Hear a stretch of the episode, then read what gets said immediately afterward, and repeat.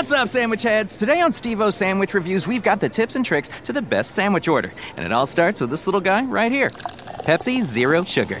Partial to pastrami, craving a cubano. Yeah, sounds delicious, but boom! Add the crisp, refreshing taste of Pepsi Zero Sugar and cue the fireworks. Lunch, dinner, or late night, it'll be a sandwich worth celebrating. Trust me, your boy's eaten a lot of sandwiches in his day, and the one thing I can say with absolute fact every bite is better with Pepsi. Hi there, this is Greg LeGros And this is Jamie Dew. of Fully and Completely. You're listening to.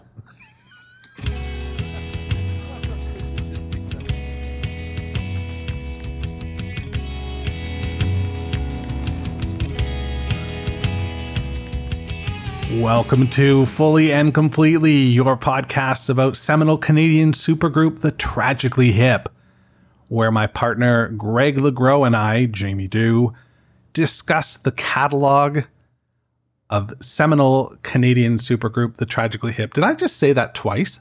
There's a reason I don't do these introductions, you see. Essentially, though, what we do is we talk about the catalog, we talk about pop culture, and occasionally we make stops along the way, sitting down with someone of note to discuss our favorite band, The Hip. This month is one of those hipsteries. We had the good fortune to sit down with Mr. Dave Bidini. He's a multi hyphenate, okay? Do you know what that means?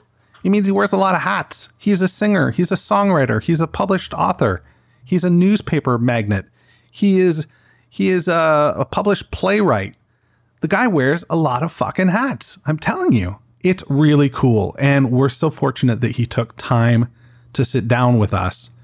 Although Greg isn't here as I record this introduction, he is, of course, a big part of the interview. You'll hear he uh, he carries the load, folks. I'm not gonna lie, he carries the load. But let's um let's go on to this interview and give it a listen, shouldn't we? That's what we're here for.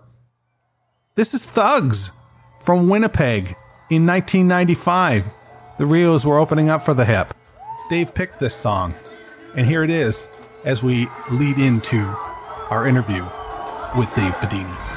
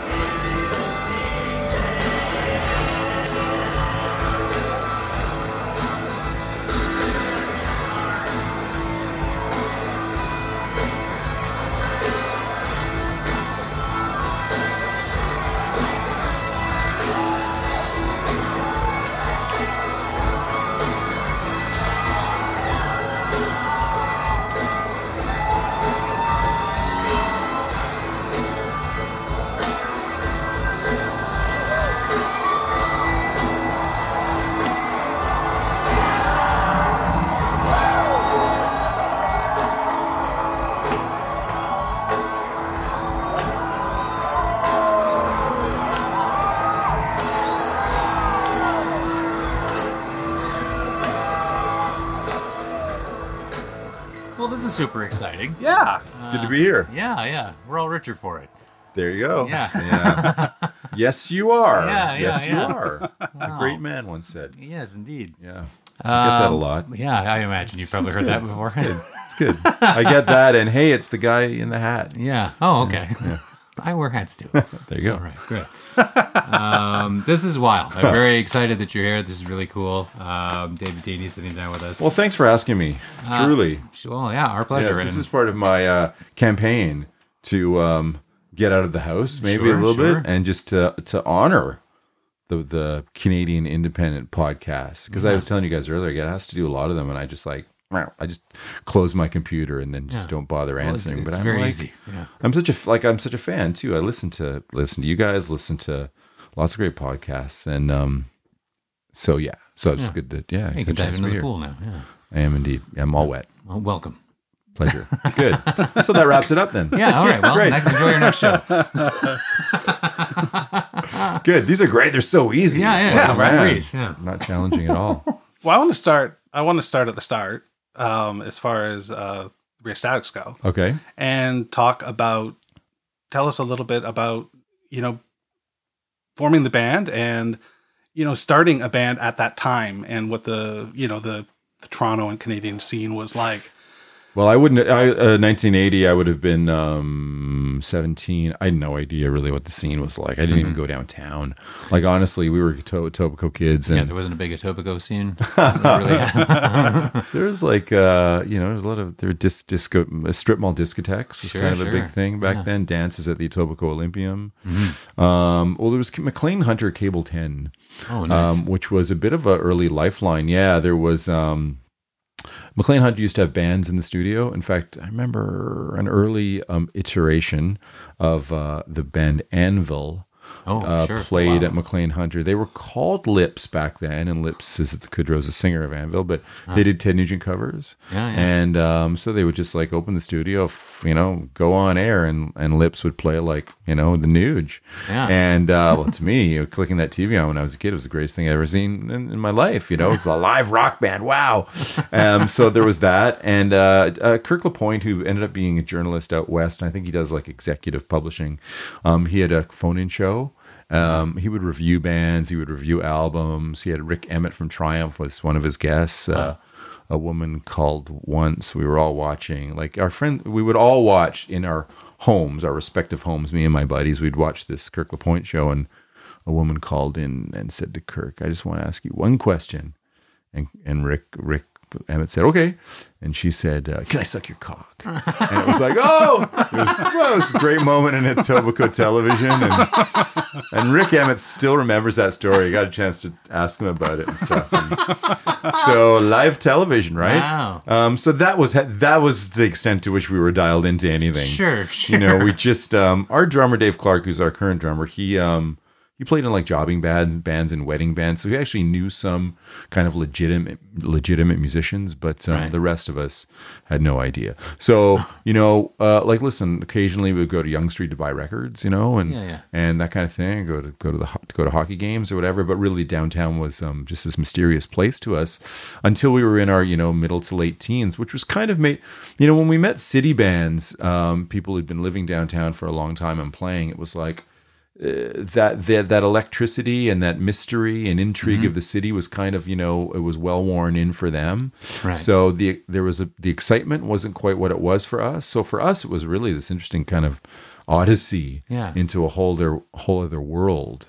Um, you know, we would gig in gig downtown, and we would go back to the suburbs and and, and sleep. And it wasn't until we moved downtown that we really kind of got to know it. Right.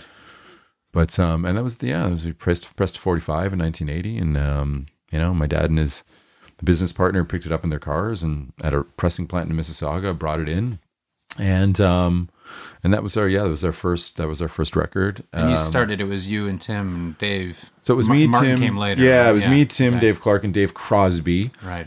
who was our friend because that's who you form bands with Mm-hmm. Yeah, your friends. He was our synthesizer player, Right. and uh, he quit to join the NBA. Okay. didn't join the NBA, but right. whatever. That's and what we, it yeah, it happens. We a stayed in touch, and uh, he played a few gigs with us, which was great. And then, uh, but we we had a couple of drummers.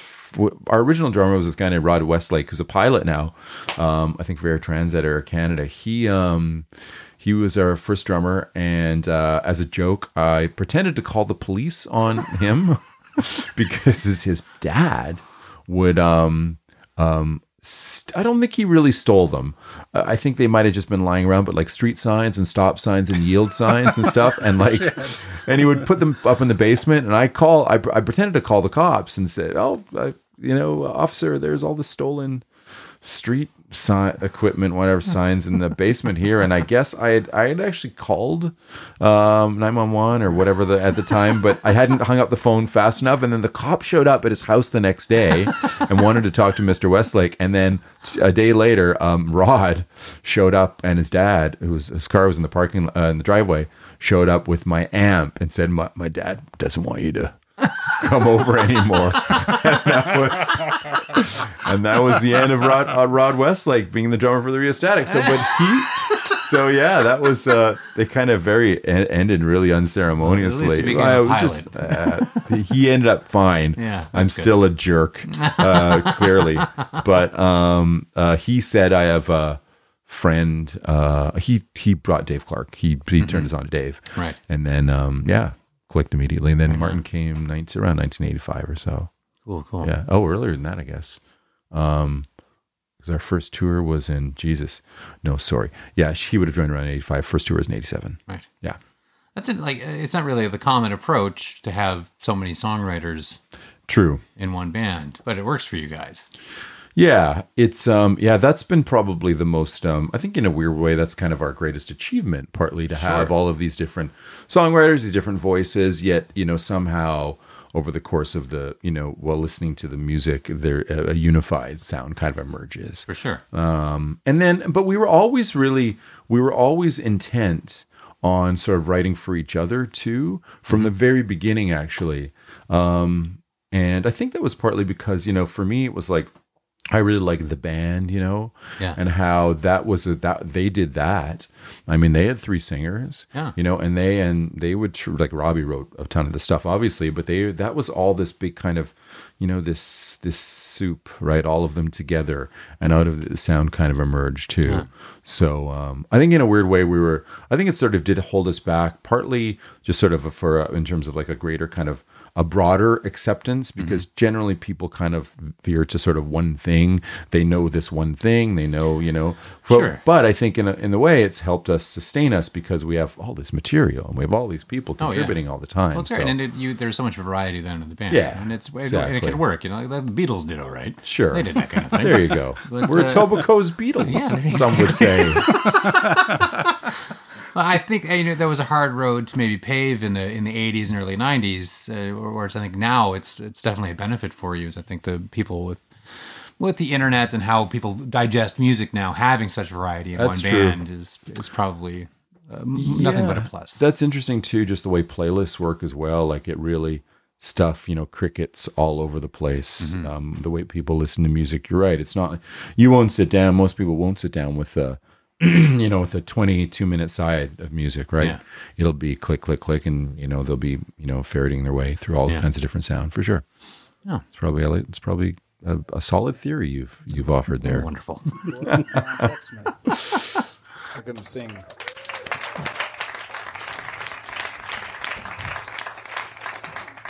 I like the sound of that. Oh, you haven't heard it yet. Oh, true. Now Ron's got Ron had the class to wear a nice shirt. You think so? I do. All right. Yeah, it's uh, bright red for all of you at home. I'll be wiggling my butt for all the people. They- They they don't know this, but the audience is actually behind me and Gord right now, so they don't. All they're seeing is a mop and a brush, brush cut sort of thing. Anyway, stop me. couple I'm rambling. and nice cheeks. I'm rambling on. So. This is "Take Me in Your Hand." It's a Rheo song. Take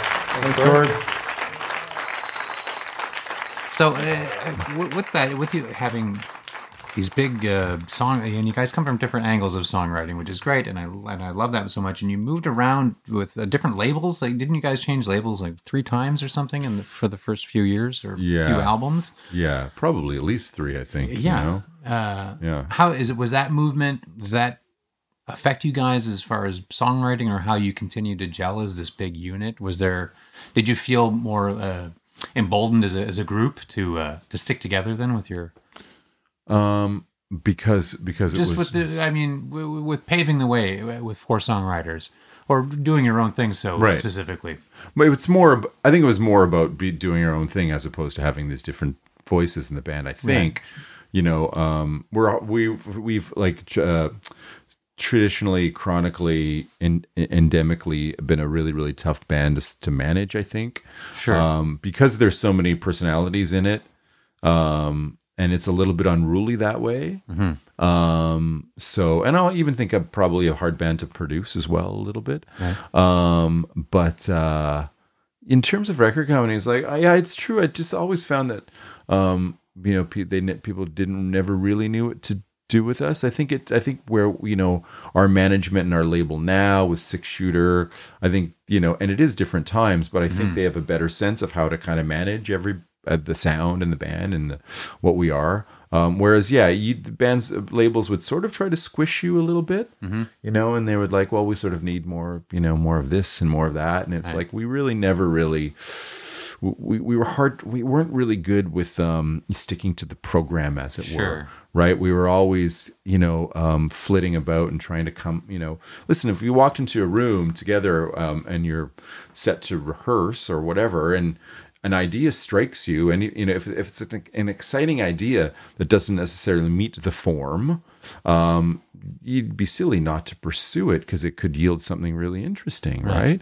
So, um, yeah, we always kind of, it's we've largely gotten we've gotten uh, through this journey by, uh, by you know a kind of in, a kind of um, you know a, through feel as opposed to any kind of real master plan or program or or approach. Right. um, and yeah, it might have been a little bit better. At some some if at some point down the line somebody had said like, you know, really if you kind of want to end up here rather than here, this is what you should do. But nobody really told us that. Sure. I don't think so. I don't know. I don't know why. Maybe they didn't care enough, or maybe we just weren't uh, hanging out in the right, uh, you know, wine bars. I'm not yeah, sure. sure, sure. So, and we were all there was because we came out of punk and new wave too. There was um there was an art is everything kind of um approach to what we did. Yeah. and we were a little uh, always a little bit suspicious, I I suppose, of the industry of the nature Sure. of the industry in Canada, anyways. Yeah. yeah. Yeah. Um, so, well, speaking of that, uh, there's you know plenty of Canadian artists throughout uh, the decades of rock music, but um, I guess something started to happen where it became okay to write about it. Like, you know, you didn't it didn't really come up on you know Corey Hart tracks and Bryan Adams or something like you know writing Yeah. about Canada. Yeah. But, and not in sort of like a flag waving, just you, know, you know, blindly patriotic way, but Right. an experience sort of That's right. and you guys do that beautifully and it's Mm-hmm. it's amazing to have so many songwriters in one band who all do it very well Mm-hmm. uh, the hip obviously are uh, quite good at it as well they're pretty decent um, uh, was it ever discussed was it something you guys wanted to express as a group or it just came naturally were you know being the Etobicoke boys to, to write about what you know No, I mean there were. If you go and listen to our early tracks, there we're trying to sound like we come from Brighton, you know, Sure. or we're, you know, I have a rehearsal tape uh, that I, that I occasionally pull out to humor friends. It's it's me um, talking in in rehearsal. I think in like 1979. I I am literally speaking with a British accent that I put on to try to seem cool. It's yeah. horribly embarrassing. It's amazing, but no, we were, um, you know, we wanted to be sound like you know XTC and and our favorite new wave bands. We didn't, we weren't interested in all at all in like being Canadian. Two things happened, and Gord has described this in, in Have Not Been the Same about how you know after hearing Saskatchewan, it, for him it was like discovering a house in his in a home, a room in a home that he'd never actually been in before, and then walking around and realizing that these things were possible. And um, it two things happened. One was I went to Ireland in 1985, and um, I went to school there, and I sort of discovered um, uh, how important um, nationhood could be to art, and the Irish are traditionally really great at that. Yeah. and not in a not in an, a typically kind of flag waving way but in a really kind of deeply um, empathetic artful intellectual way i Mm-hmm. think as well the way they write about their country. And this is not just music too but going back to literature and Sure. and, and humor. Um, they write about it in a real kind of rich uh, rich kind of meaty way um, as opposed to being kind of sloganeering. That that that sort of happened. And i write about it on a cold road about how when i went to ireland in 85 i had a Stompin' Tom Connors tape with me. And so when anyone would come over to my place and ask me like what's canada like because i got that question a lot and i realized i had no idea how to explain what canada is Sure. and in a way it's i can't i can't still can't because it's so so unruly and it's so vast. But I instead, well, so when people, young Irish would ask me that, I just played them Stompin' Tom Connors tape right. because I mean, he pretty much, you know, he wrote about snowmobiles and he wrote about, you know, all the list song where he lists all the capitals. And they were like, oh, you can immediately know what the capitals of Canada were after you listen to my Stomping Grounds. And so it was really quite instructive to them. And I don't think I'd ever really appreciated Tom before until I sort of saw, heard his music or saw what what he was trying to communicate through somebody else's eyes. right. Ottawa is a mighty good town. They never turn a maple leaf upside down. Here's to Ottawa and the land we love. Can anyone here name the capital of British Columbia? Victoria! Victoria is a mighty good town. They never turn a maple leaf upside down. Here's the Victoria in the land we love. Can anyone here name the capital of Alberta? Edmonton Edmonton is a mighty good town. They never turn a maple leaf upside down. Here's the Edmonton in the land we love. Can anyone here name the capital of Saskatchewan? Regina! Regina is a mighty good town. They never turn a maple leaf upside down. Here's the Regina in the land we love. Can anyone here name the capital of Manitoba? Winnipeg! Winnipeg is a mighty good town. They never turn a maple leaf upside down. Here's the Winnipeg in the land we love. Can anyone here name the capital of Ontario? Toronto! Toronto is a mighty good town. They never turn a maple leaf upside down. Here's the Toronto in the land we love. Can anyone here name the capital of Quebec? Quebec City Quebec City is a mighty good town. They never turn a maple leaf upside down. Here's the Quebec in the land we love. Can anyone here name the capital of New Brunswick? Fredericton! Fredericton is a mighty good town. They never turn a maple leaf upside down. Here's the Fredericton in the land we love. Can anyone here name the capital of Nova Scotia? Halifax! Halifax is a mighty good town. They never turn a maple leaf upside down.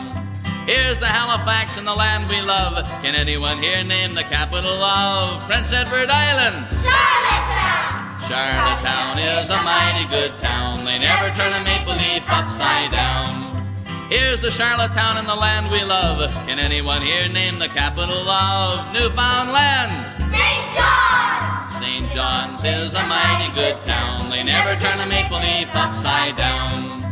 Here's the St. John's and the land we love. Can anyone here name the capital of Canada? Ottawa! Ottawa is a mighty good town. They never turn a maple leaf upside down. Here's the Ottawa and the land we love, and here's to the maple leaf flag that flies up in Canada's sky high above. So when I came back, um, I kind of had a sense of where maybe we could go in terms of trying to explore that a little bit. Um, but but it really wasn't until so so 85 I was in Ireland. 86 um, uh, I we rediscovered or we found Stompin' Tom. We we we crashed his 50th birthday party in Ballinafad. He was in exile. I don't know if you know that story, but um, Tom was in self-imposed exile um, he'd been for several years um, after uh, protesting. He removed himself from public life and he destroyed all copies of the Gumboot Clogaroo record, which I think was released in 1978. That was his last record to protest uh, the Canadian the tr- treatment by the Canadian recording industry of Canadian artists. And he was compelled to do that because he uh, was going to be booked to play at the CNE. Um, and Tom, between 72 and 78, was the, among Canada's biggest, you know, performers, entertainers Yeah. most popular. And, he, and they booked him at a Maritime Day event at the CNE.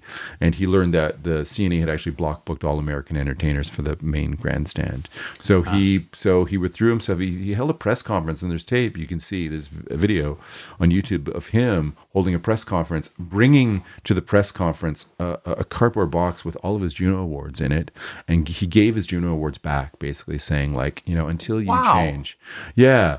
And I read about this all in on Cold Road, Road 2, but there is footage about that. No, he it, so he removed himself from public life to protest this. So I just so when I got into Tom in Ireland, I thought I'll come back and I just like to meet the guy, right? Yeah, and maybe sure. I'll write about him or whatever and stuff. And when I went to look for him, I found out that he was in exile.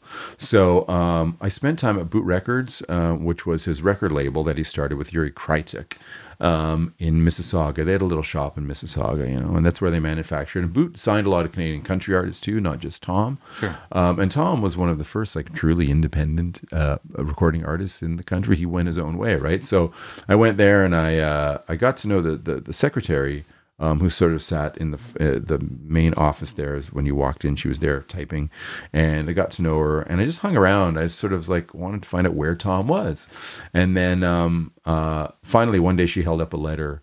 Um, that she was typing, she held it up, and it was addressed to Richard Hatfield, who was the premier of New Brunswick at the time, and it was inviting him to celebrate uh, Tom's 50th birthday party at this um, address in uh, Ballinafad, Ontario. So I wrote down the address and then uh, went back home and talked to a couple of buddies. And I said, Tom, I got, I know where Tom's Connors is. I know where he is because nobody could find him at that point either. There'd been attempts. Sure. Um, he was really closely. Uh, he had a very secreted life. He was very guarded about, you know, not wanting to be found. Anyways, we showed up. This uh, winter's February 1986. We showed up in this at this community hall. It was snow was falling in the country. So Ballinafad is Halton Hills area, right, Yeah, right around there. Yep. Um, and uh, you know, this little community hall, and we could hear music inside. And there was a guy out on the landing, and I, I had a petition in my back pocket that I'd circulated um, over the course of the previous few weeks among friends and musicians. Stompin' Tom Connors.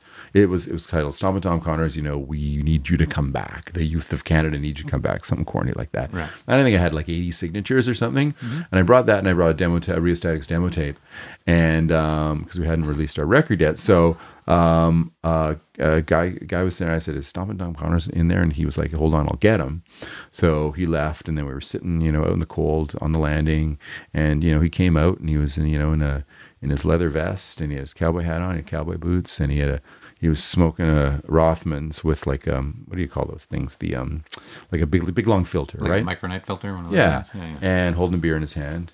And uh, I said, you know, Tom, we're here to represent the youth of Canada, blah, blah, blah. I gave him the petition. We said, we really need you to come back. And I gave him a demo. I gave him the tape, which it turned out wasn't a Rheostatics tape, but a tape with uh, two Patti Smith songs on one side. So I don't know. He probably put that on and thought, "What the fuck are these guys up to?" Right? When was the songs were "Hey Joe" and "Piss Factory," so completely bewildering. I'm sure. Nonetheless, gave him the tape, and he said, uh, "Well, that's." He said, "Thanks. Where Where are you guys from?" And we said, uh, "We're from Toronto." And he said, "You come all the way from Toronto. You might as well come and have a few drinks, right?" So Oh, wow. he brought us in. And you know, uh, the original like guy that he wrote "Bud the Spud" about was there. Uh, Richard Hatfield was there. Another, a couple of other maritime premiers who I didn't know um, about 100 people. Uh, there was a band playing. It was just like a country. It was a country uh, community hall, like a country dance kind of vibe. Uh, his wife Lena uh, rolled out a cake, um, enormous cake in the shape of Canada. Um, everybody got a slice. I had a little. Uh, mine corner was Nova Scotia, and I, I I kept it in my room for like 20 years. It's gone now. I didn't know how to really properly preserve it. Yeah. But after meeting him, it was like so. So so I wrote a story for Nerve magazine uh, about it, and it got back to Tom. Tom read it, and then he realized, oh, maybe it's time to, you know, maybe there's a whole other generation who are actually, you know, uh, who have a, who have a fresh and a new perspective about what Canada can be and what Canadian art and Canadian music can be, and that's when he kind of came back and um, and then we remained friends for many many years afterwards. And so there was so that was a that was a pivotal mo- pivotal moment for us, Sure. in terms of realizing what we wanted to do. And then we went on tour in '87, and we really we wrote our first three records from that tour in '87, Right. and we wrote about it. You know, um, I always wanted to write about Canada in a way that was you know, wasn't like a, you know, wasn't Hinterland Who's Who or wasn't like some corny CBC special or wasn't right. like, you know, that actually had a real con- the consideration of art and finding art on the prairie, you know, and finding art in characters we met in Northern Ontario or people we met on the coast. Like, and that journey for us was such an epic journey, anyways. Took us two and a half months to cross Canada in 1987. That uh, how could you not write about it? How could you not find these amazing things? And for us, because we were kids who never went anywhere, like going to Regina was like going to Paris. I got to tell you, it sounds absurd, but like going to a, mm. a big city that we learned about in geography class, you know, Yeah, was sure. new people, new kids that were into cool music and meeting bands. And that really turned us around. So when we recorded Melville, which was the record we made after that after that tour, which was completely Canadian, really from top to bottom. Right. That was kind of our that was our you know our signature, I think, into the world of popular culture in this in this country and stuff. And that has Saskatchewan, that's on the Gorherd, blah blah blah blah blah. And that's how we sort of became friends from from that. Wow. Yeah. Yeah. The moon hung high in the canopy of sky.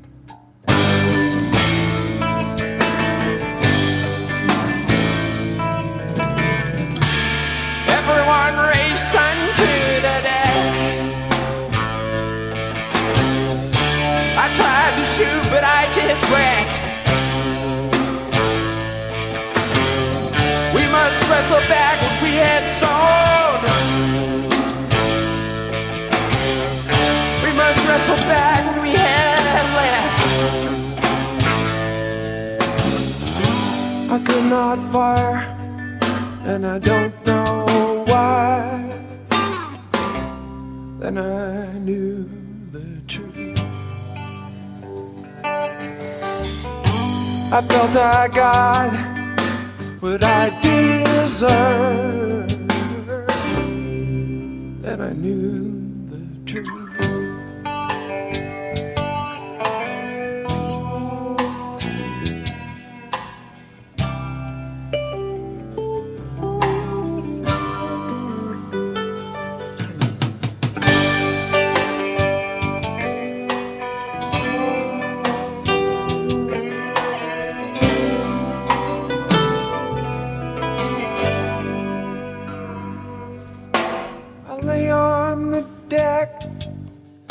as the cannonballs soared by overhead.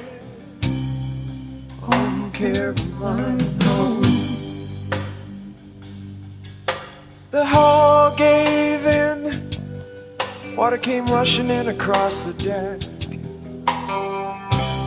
Home, Caroline, home. I thought of a farm and the work to be done. Home, home.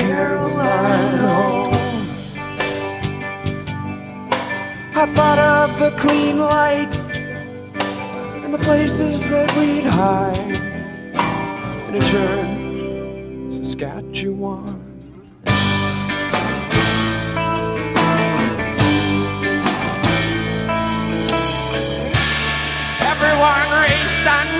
The. I tried to shoot, but I could not. We must wrestle back what we had song. We must wrestle back what we had left. I could not fire, and I don't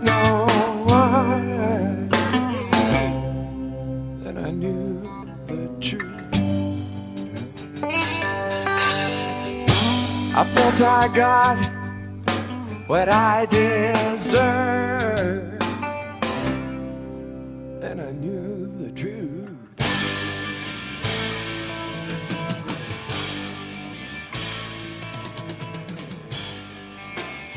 And I know, and at this uh, generationally, all that stuff was happening. I'm thinking people's consciousness. I think it was just was a consciousness that was rising. Sure. Because for years, you know, uh, growing up, we were always pressed upon by, you know, American colonialism and British coloni- colonialism, and with the, even though there was this indigenous, you know, um, a popular culture, it wasn't really, you know, those weren't really the songs you heard on the radio, and those weren't really No, the, not at all. Not at all. Yeah, the figures that you kind of worship. So, yeah, better now. Yeah. Yeah. It's getting there. Yeah, it's getting there. it's true. You mentioned Melville. Yeah. And I, I was, you know, in doing my research. Yep. Um, Melville and Whale Music both are top 100 Canadian records of all time, both um, from the chart. Yep. Chart magazine reader poll. Yep. There's been Mhm. three different reader, reader polls, and both of those have charted on that. Mhm. And then there's a book as well. And the book is, uh, I have to look at my notes. Bob Mersereau. That's right. Yeah. Yeah. Yeah. Yeah. Top 100 Canadian Yep. songs. Yeah. How does that feel? That's great. It feels what- fantastic. Like, I mean, legacy wise, you know what I mean? Yeah, it's nice. It's nice to have that. It's nice to look back and yeah, to know that um, people appreciate the records on on Mhm. those levels. Oh yeah, totally proud. Super Yeah. proud of them for sure.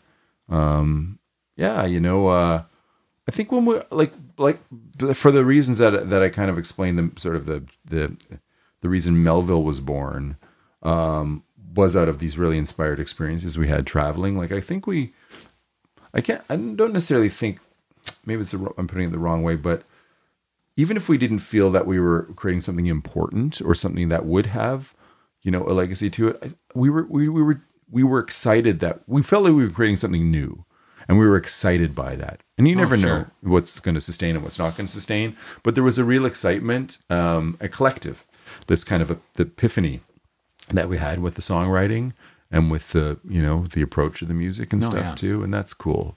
And that's the you know that's the um you know that's the light that you're always chasing right and um in that, those instances it it seemed to just the light just seemed to be turning on a lot Mm-hmm. and at that time Well, it was exciting and new. I remember seeing the video for Record Body Count Mhm. and going, "What's this?" yeah for sure that time period, it was it really you know you Yeah. really stood out. It was very different. thanks and that's yeah that's MuchMusic too and everybody's Yeah. kind of keyed into that and excited Yeah. discovering these bands and Oh yeah, it was yeah A, it was a fun time. yeah i'm not cynical about you know uh you know music video that era and stuff too because it really especially with MuchMusic it did a lot for canadian bands Sure. you know Oh, it's yeah. because we are so traditionally because we're so big and so vast and cities are so far apart like people ask me i was is touring different now than it was before? It's just like regina's still seven hours from Cal- calgary man. It's like there's still long drives and early mornings right and rugged weather and awful you know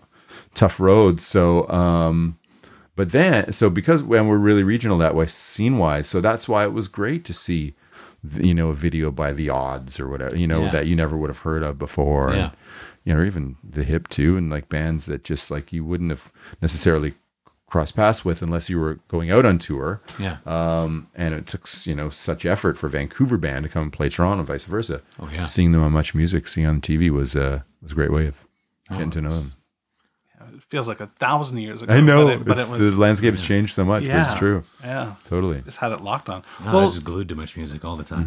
Mhm. it's true. Yeah. you guys were on the '95 roadside attraction. So we first played with the Hip and Ni- uh, on Canada Day 1994. Okay. July 1st. Very famous show that was. Yep, that sure was. I think we were the last band to kind of get off scot free, honestly, um, because it started to. Oh God, that was this I was started to turn with Jane awful. Siberry, and they were there. She was on after us. Yeah, yeah, it was awful. Gord started his set by saying this song goes out to sh- assholes who throw shit at musicians, and but um, nonetheless, like that. It's not Canada Day. It's Friday. I remember him saying Oh, geez, at yeah. one point. Yeah. Yeah. yeah. Here's a song for an asshole who throws shit at musicians.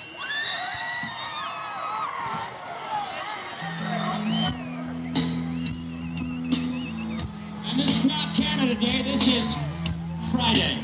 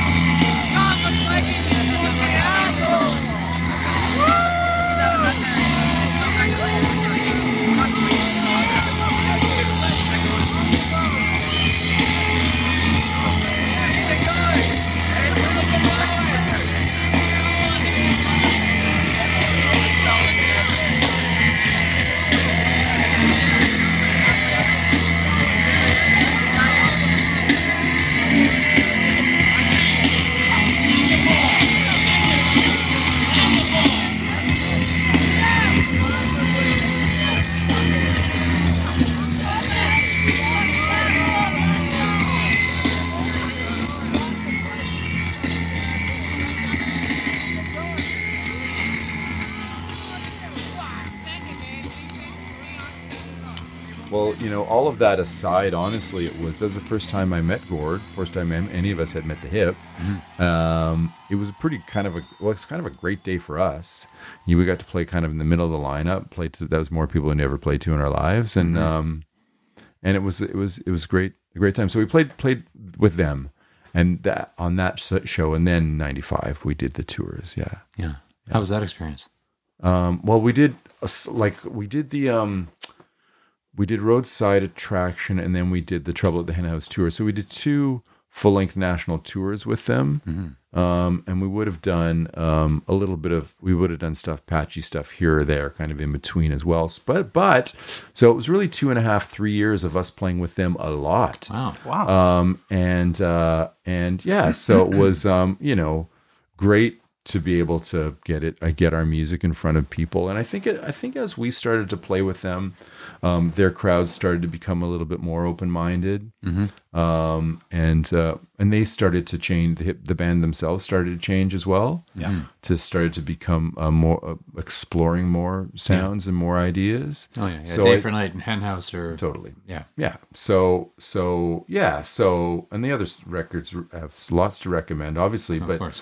But yeah they they, they they were evolving as their fans were evolving as we were evolving i think um so uh yeah it was a it was a joy i must say i really don't have very many um you know dark um memories of that time Good.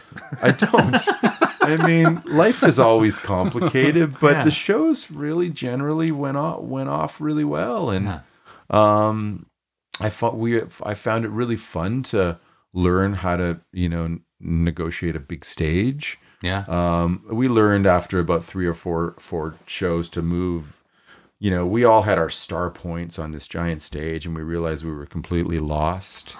You know, we weren't because we'd mostly played clubs all our lives and Yeah, yeah. small theaters, and here we were. You know, so we learned to sort of set up tighter, which is what we still do today. Right. To um, you know, set up as if we were in a club, only being on a big stage. You can go wander away if you have to, but Yeah. when you're all singing, it's good to kind of be closer together and sure. stuff too. So, um, so we learned to do that. Um, we got to you know be in the great you know hockey rinks of my you know imagination. You know whether Yeah. it was Winnipeg Arena and or you know. Uh, uh, Pacific Coliseum and obviously Maple Leaf Gardens. I mean, Gord got us to the Gardens, right? For me, I'll I'll always been be indebted to to to him and the band for giving us that opportunity, you know, to play in the rink of my life. You know, Yeah. the place that you know we we played there before. We played there in um, 1992. Um, we sang the we sang O, Can- o Canada um, on November 26, 1992. I know that date because it was the night before my wedding. Oh. So um, we all uh, all the guys in the band they were my wedding party, so they all had tuxedos rented for the wedding. So we wore tuxedos to sing "O Canada" that night, and uh, it was one of the great uh, one of the great times. So I we'd done that, but we never rocked at the Gardens. Yeah. So getting a chance to rock, and I remember like the second we played the first night, it was incredible, and the second night, I remember like uh, I rode my bike home. And it was just such the duality of the experience was awesome. fascinating to me. That me. is so cool. Yeah, it was really cool. It felt great, you know. It's like, you know, one minute you're in front of, you know, the ten thousand people or whatever. The next minute you're just kind of going riding your bike through Queens Park. It was Yeah. lovely, you know, and It's amazing. yeah, so to be able to kind of do that was great. But anyway, so uh, yeah, no, that uh, yeah, and it was great to watch them every night and see how they kind of uh, went about their business and and you know, because I, I knew I knew Gord well, I, I I didn't really I know the other guys as well, and it was great to get to know them all, and they were Mm-hmm. awesome and welcoming and really fun, and I feel you know you know I feel indebted to them too. So Yeah. yeah.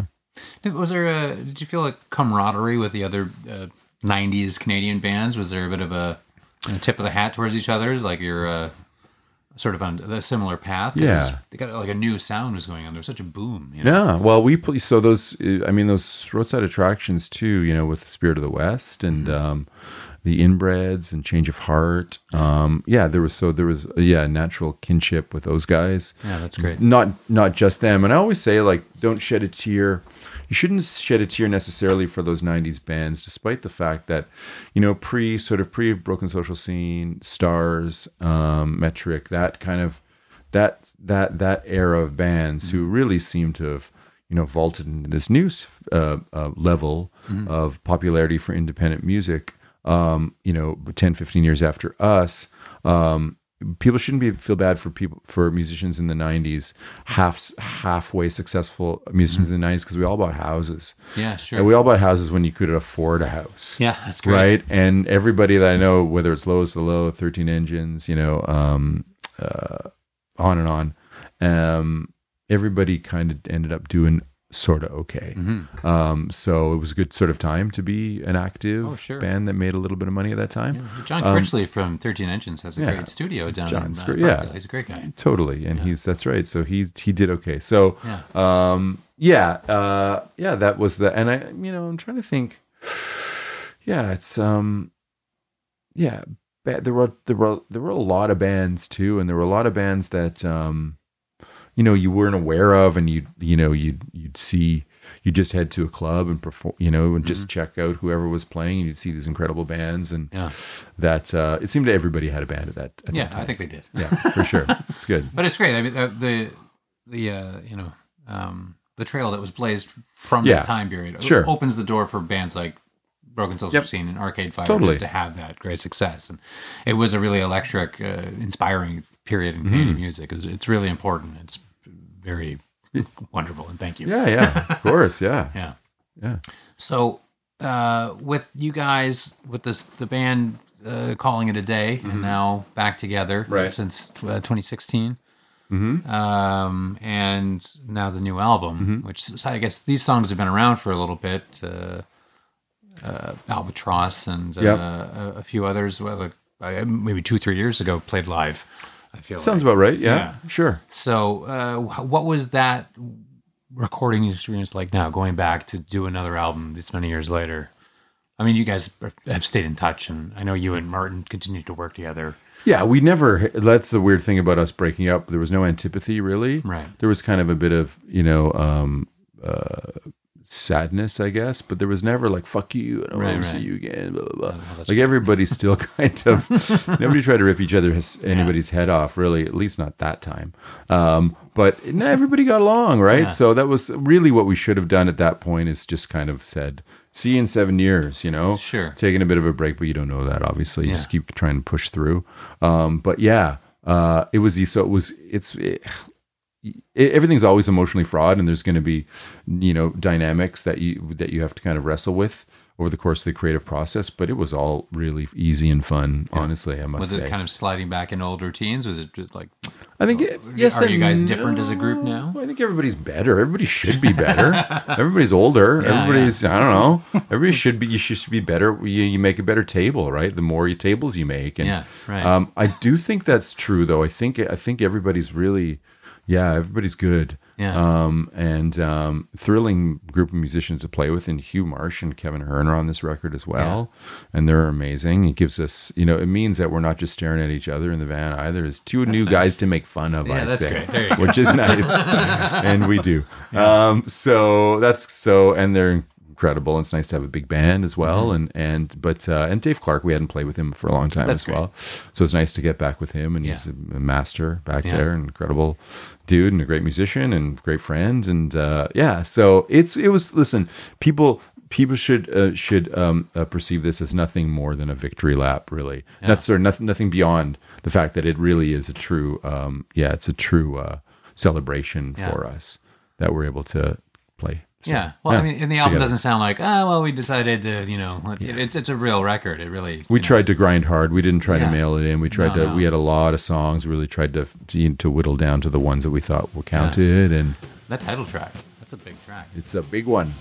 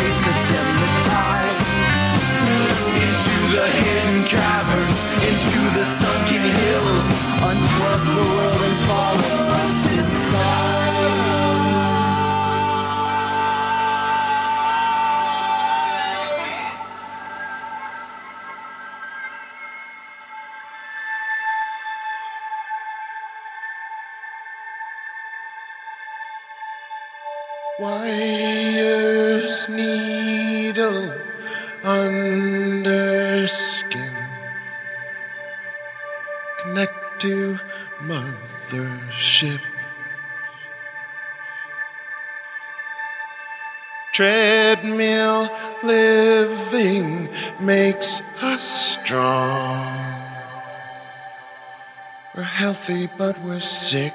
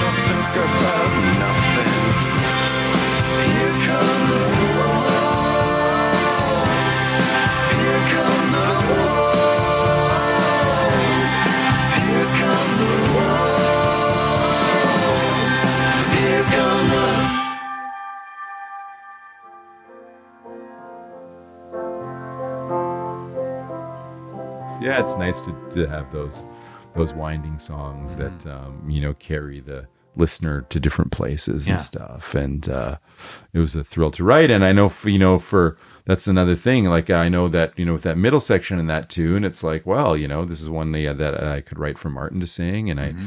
you know, even the sort of the twin vocal in the last passage too. Martin and mm-hmm. Tim sing it together, and it's that's it's great having those tools at one's disposal as a songwriter as well to be able to use all the kind of elements and stuff. And yeah, and we try to do a lot of that on this record as well. Yeah, it worked out. Yeah, good. I'm glad. Yeah, I'm yeah. glad. I'm glad. Yeah. yeah, it's a fun. I think it's a really fun listen. I still, you know, I'm not bored of it yet. Well, good. good. Yeah, Yeah. ne- neither are we. So, yeah. and it'll be fun. Thanks. And it'll be good to play the stuff too, and it'll be good to kind of know the songs well enough that we can kind of rip rip them apart and Yeah. spin spin them on their head a little bit and t- play with them. Yeah. toy with them. For Yeah. sure. Um, and what's the upcoming touring and dates? We or- have, yeah, I think we have got like eight dates or something. I don't Yeah. have them memorized, but we're Sure, in sure. Toronto on the.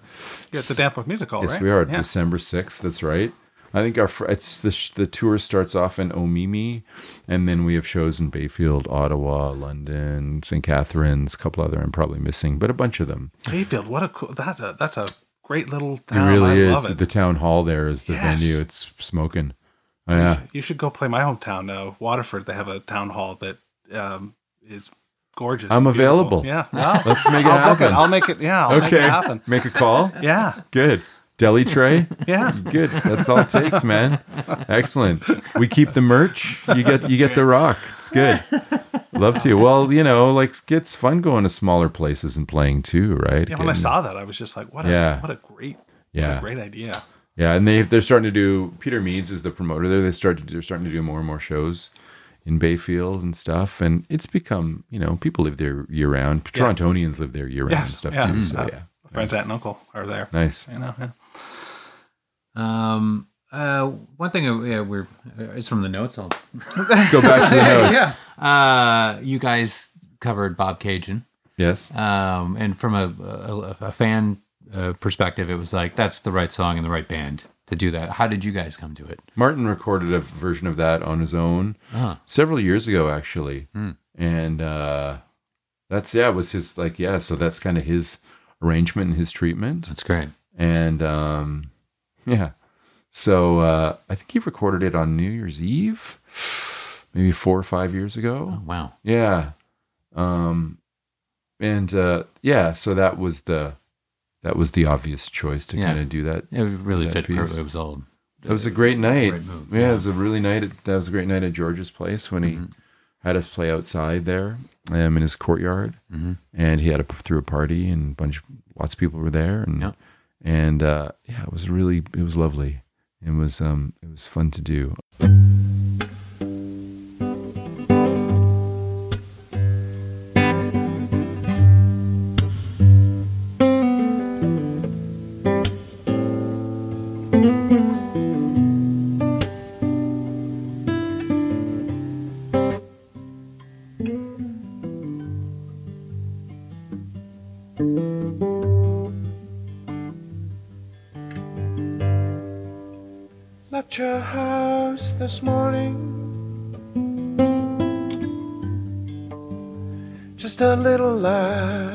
Nine.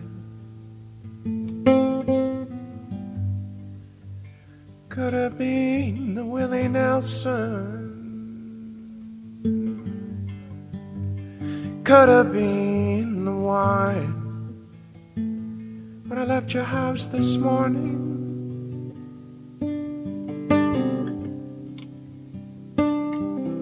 was a little nine. It was in Bobcaygeon where I saw the constellations reveal themselves one star at a time.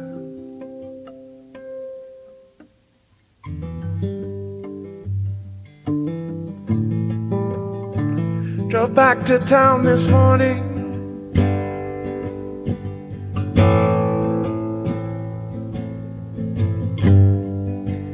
Working on my mind. I thought of maybe quitting, thought of leaving it behind. Went back to bed this morning.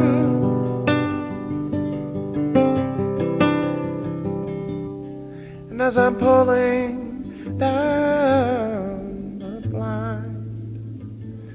the sky was dull and hypothetical. And falling one cloud at a time. Ah, that night in Toronto, with its checkerboard floor, riding horseback, keeping order restored the men they couldn't hang stepped up to the mic and sang, and their voices rang with that Aryan twang.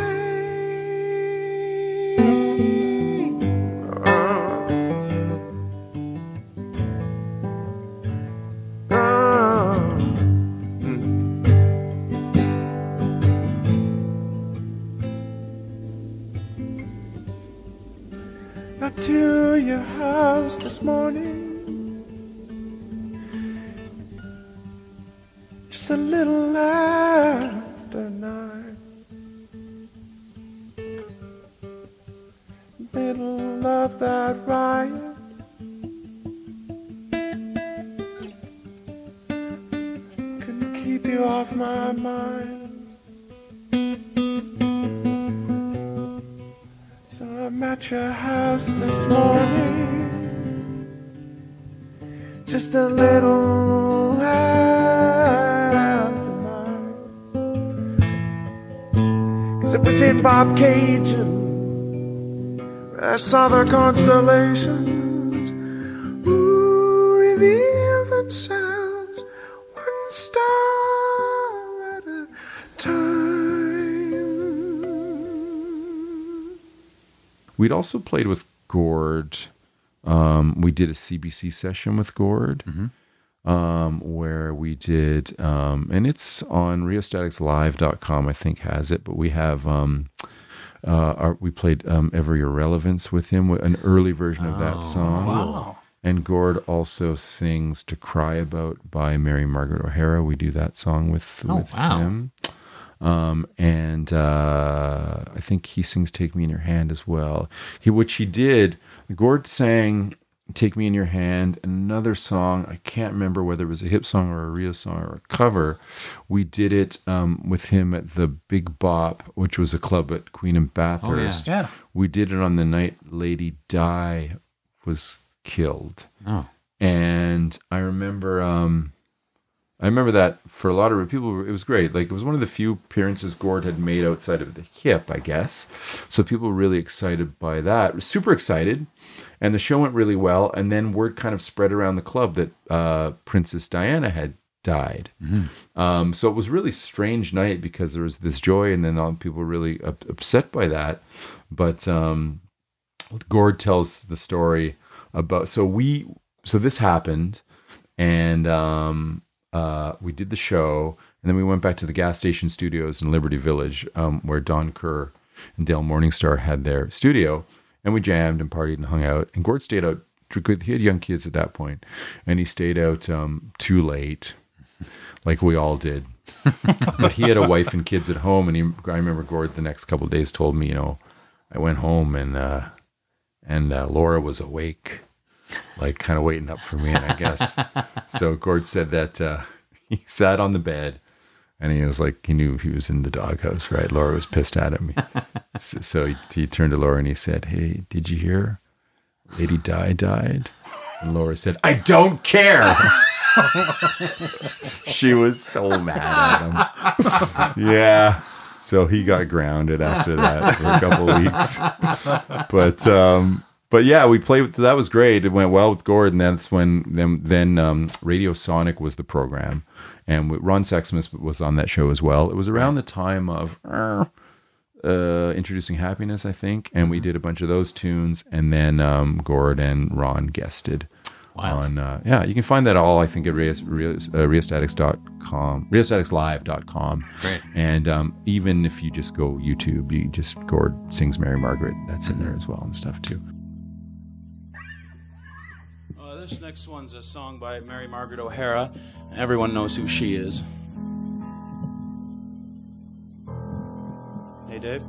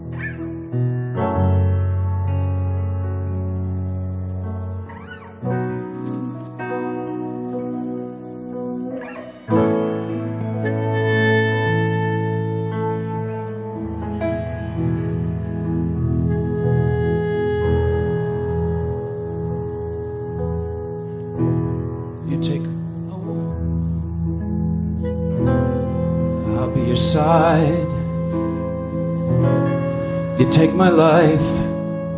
I'll give you mine. And you. You give me something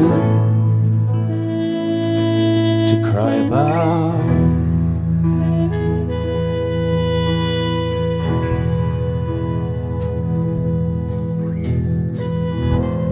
You're in my heart.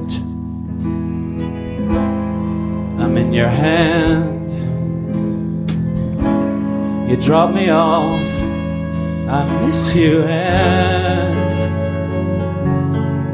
you. You give me something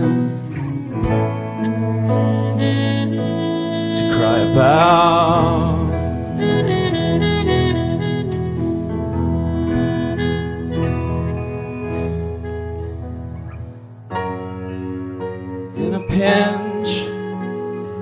Listen to me. You already see what's to see. There will be a timed disaster. There's no you in my hereafter.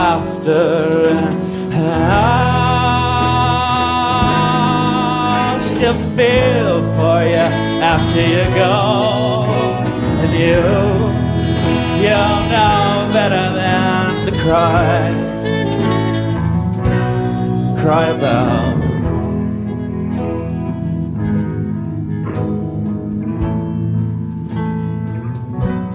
To cry about.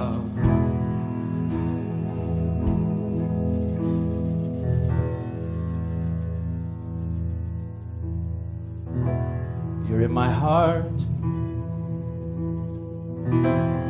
I'm in your hand. You drop me off. I miss you and you give me something. Oh, this is your heart. This is your land. Take up your cross, strike up the band. I ah, still fall for you after you go, and you, you'll know better than to cry, to cry about.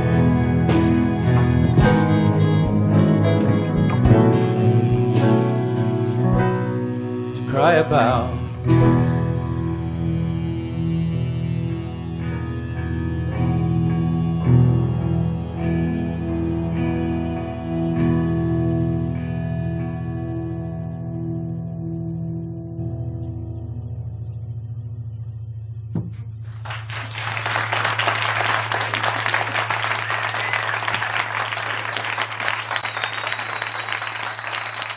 Yeah, it's yeah, yeah, it turned out great. I remember your early demos of Coke Machine Glow as well, and and and Gord years later would say, "Oh, Dave," you know, because um, the the early demos. I'm us- I'm giving Gord the same voice as Stompin' Tom. It's the only voice I have apparently. So, uh, but anyway, so Gord would say, "Oh, Dave," and I, I, I, because.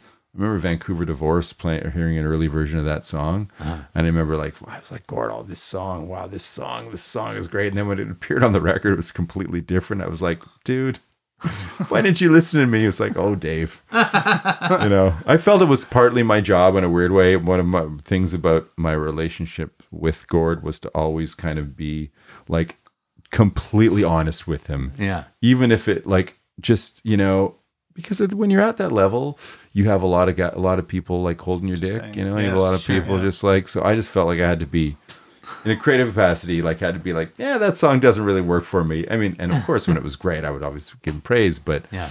and so and i think we had a little bit of that between both of us too Mhm. we need people like that around you to just be hold up the mirror and Oh, be yeah. honest and stuff Of so course. yeah, Yeah. hope you appreciated it. He, um, yeah, I was also, um, I really, I, I, I tried to encourage Gord to do a couple. I, I always encouraged him to. We did the book of poetry, but I, I wanted to try to get him to do a bigger book, which um, he, um, he, he didn't find the time to do, um, and also acting too. Like I, I always, I had written a couple of things for him as well Hmm. that we didn't end up. It didn't up, and we didn't end up making them um, as well, but.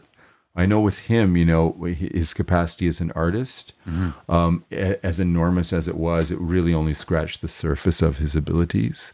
Yeah. Um, You can see the potential for yeah, a million things. Could have done a million. Yeah, for Yeah. sure, for sure. Yeah. yeah, Amazing. And the other guys too, like the band as well. Like I Oh, can't wait to see what the band does next, and I hope they do something as a unit Mhm. coming forward. You know, and um, because that, you know, just the the, the power of that um, of the sound and the way those guys would, you you know, it was like. Um, I people would like to make kind of car analogies, but I kind of you thought of them more as a boat, where you know you're on the water and the boat's kind of revving up and you're kind of cruising a little bit, and then the engine starts going, and then you just kind of get swept up into the power of moving forward. And they were Mhm. always forward, forward, forward Yeah. in their approach, driving, driving, driving, moving, moving, moving. And I think that sound we we're not we don't have the privilege of hearing that sound right now, and I would I, Mm. I can't wait till when we get a chance to to hear that again. Likewise, that's lovely. With whomever. Yeah. You could be singing for them. Great, I'll do it. Yeah, totally. I think we should make that happen. you not so much. No, no, no. You don't want to. Nor, yeah. Ah, that's great. Um, one thing I, I would be remiss not to mention, I have to give a shout out Sure. to uh, uh, my co-host of my other podcast, Casey Lyons, who's I think the biggest Rheostatics fan on the planet. Okay. Uh, and he was definitely my educator. Do you know he he's has another podcast? Yes. Oh, Oh, you're yes. okay. Yeah, oh, yeah. Good. I just It's want. okay. I do yeah, too, have yeah, a couple. Yeah, yeah. Okay. We, we divide Good. the time nicely. Okay. Yeah. Um, Casey. Yeah, uh, but we met in uh, college, and I was uh, somewhat familiar with you guys, but not fully yet. And then I, Right. that was my, you know, Cool. uh, my big exposure. So I really have to thank him and you for all of Good that. old Casey. Yeah, yeah, he really nice. did a good job. Nice. Yeah. I, I- the thing I get, I think I hear get I think I hear a lot from people is um, people who approach me and say like, I have a friend who's a huge like they they rarely say you know what I'm a huge they're like I have a friend. Everybody has a seem. Everybody who likes music in Canada seems to have have a Casey. Well, he was uh, my gateway drug friend because now I'm a huge fan. No, no, I'm- of yeah, him. great. Well, yeah, no, clearly I'm. Yeah. you're in your podcast, but um, yeah, no, that's really nice. Yeah. yeah, great. Wonderful. cool, cool. Yeah. Yeah, nice. The new record, one more time. Where, where can people get it? And um, people can buy it at their favorite record shop. It's on vinyl. Wonderful. And uh, yeah, and you can get it. You can steal it on the internet too, Yeah, yeah. or you can buy it on the internet. Um, Buy it on the internet. exists. Buy in- it. Yeah, sure, do it. And you, it exists in um, compact disc form as well. Hmm. So whatever you'd like. Yeah, more or that's less. Yeah, but the re- the vinyl sounds it's nice, heavy. It's uh, weight weighted Yeah. slab, and it sounds really good. Yeah, it's too, an album for vinyl. That's uh, I think that's so great. too. Yeah. I think so. It's a long record, nice, yeah, slow well, burn. it's got and a, so. yeah, it has a big life. so- Cool, cool, great, Right on. excellent. Well, Thanks thanks, so man. much. Well, man, thanks for having me. It's been really Yeah. fun. I'm, Yeah. I'm glad. So this uh, is the beginning of my podcast adventure. Please enjoy. So far, so good. Yeah, yeah. Well, it worked out great for us. Yeah, absolutely. I'm also casing your home while I'm here too. yeah, yeah. No problem. That's okay. We don't need these things. Thanks so much. Cheers. Fully and Completely is brought to you by Long Slice Brewery here in Toronto. For more information about Greg, Jamie, our guests, or extra episodes of the pod, go to fullyandcompletely.ca. We're social. Go to facebook.com slash groups slash fully and completely. You'll find us on Twitter and Instagram at fully podcast.